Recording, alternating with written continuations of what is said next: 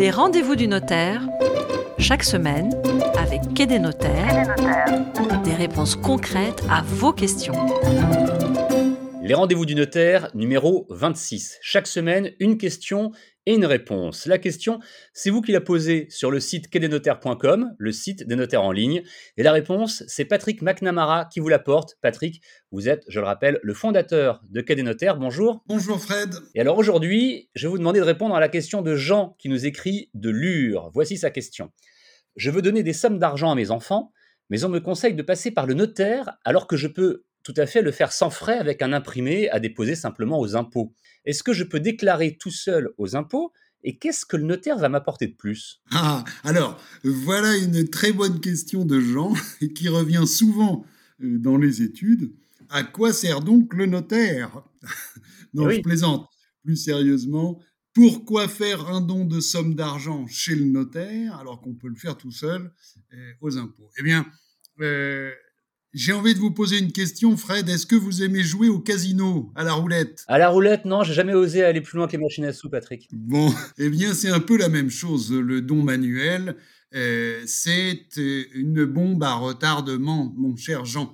Donc, euh, retenez que le don manuel, c'est bien, mais c'est une bombe à retardement. La meilleure manière de répondre à Jean et de lui expliquer, c'est de donner un exemple. Oui. Imaginez que vous donniez deux sommes d'argent à deux de vos enfants. L'un d'entre eux aime particulièrement le casino et va prendre euh, son don manuel de 100 et euh, va aller le jouer au casino et tout dépenser. Euh, imaginez que le deuxième reçoit la même somme d'argent, un don manuel de 100 également, le même jour, et lui, il est très précautionneux et il achète avec euh, son don manuel un appartement. Euh, au jour de la succession, que se passe-t-il? Eh bien, il euh, va arriver ce qu'on appelle la subrogation. Qu'est-ce que c'est que la subrogation? C'est un remplacement d'un bien dans le patrimoine par un autre bien.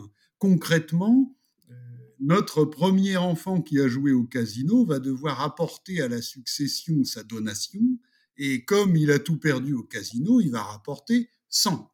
Et le deuxième enfant qui a été précautionneux et qui a acheté un appartement va euh, lui rapporter à la succession non pas la valeur du don 100, mais la valeur du bien qui a été remplacé dans son patrimoine, c'est-à-dire le nouveau bien immobilier qui vaut par exemple 200.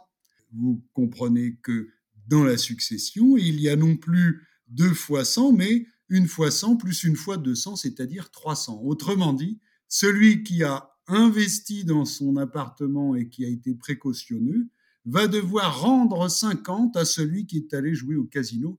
C'est quand même particulièrement fâcheux. Que se passe-t-il, Patrick, si celui qui a acheté la maison la revend? Mais c'est encore pire, parce que, comme je vous le disais, il y a subrogation. Donc, euh, celui qui revend sa maison va en général racheter un bien de plus grande qualité ou de plus grande valeur. Donc, la somme initiale va encore augmenter de valeur.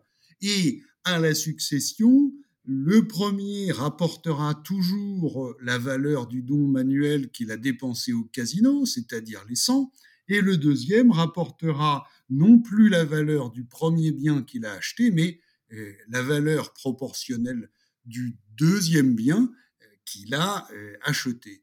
Le déséquilibre est évident et on se trouve avec un risque pour Jean et surtout pour l'entente dans sa famille et entre ses enfants, c'est que Jean, il voulait au départ, il veut aujourd'hui donner des sommes d'argent à ses enfants de manière égalitaire, mais s'il ne passe pas par le notaire pour faire une donation partage, il risque de se retrouver, enfin, ses enfants risquent de se retrouver avec un déséquilibre et bien sûr une probable ou une possible mésentente, en tout cas un risque de mésentente, parce que vous comprenez, Fred, que celui qui a économisé en achetant un immeuble verra d'un mauvais œil le fait de devoir redonner de l'argent à son frère qui a tout dépensé au casino. Effectivement, et ce serait fâcheux. Merci beaucoup pour euh, ces précisions. Je pense que on a bien répondu à la question de Jean. Peut-être pour terminer, comme d'habitude, Patrick, un conseil ou une anecdote à ce sujet? Le conseil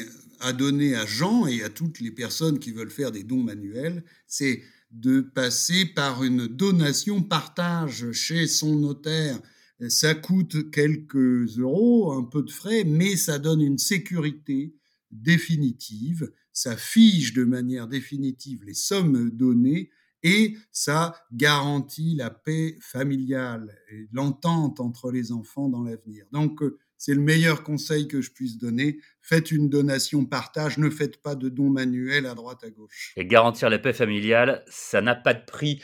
Merci beaucoup, Patrick McNamara. Si vous aussi vous avez des questions à poser, direction quai-des-notaires.com, le site des notaires en ligne. Et puis Patrick, vous y répondrez à la prochaine question la semaine prochaine. Oui, Fred, merci. À la semaine prochaine.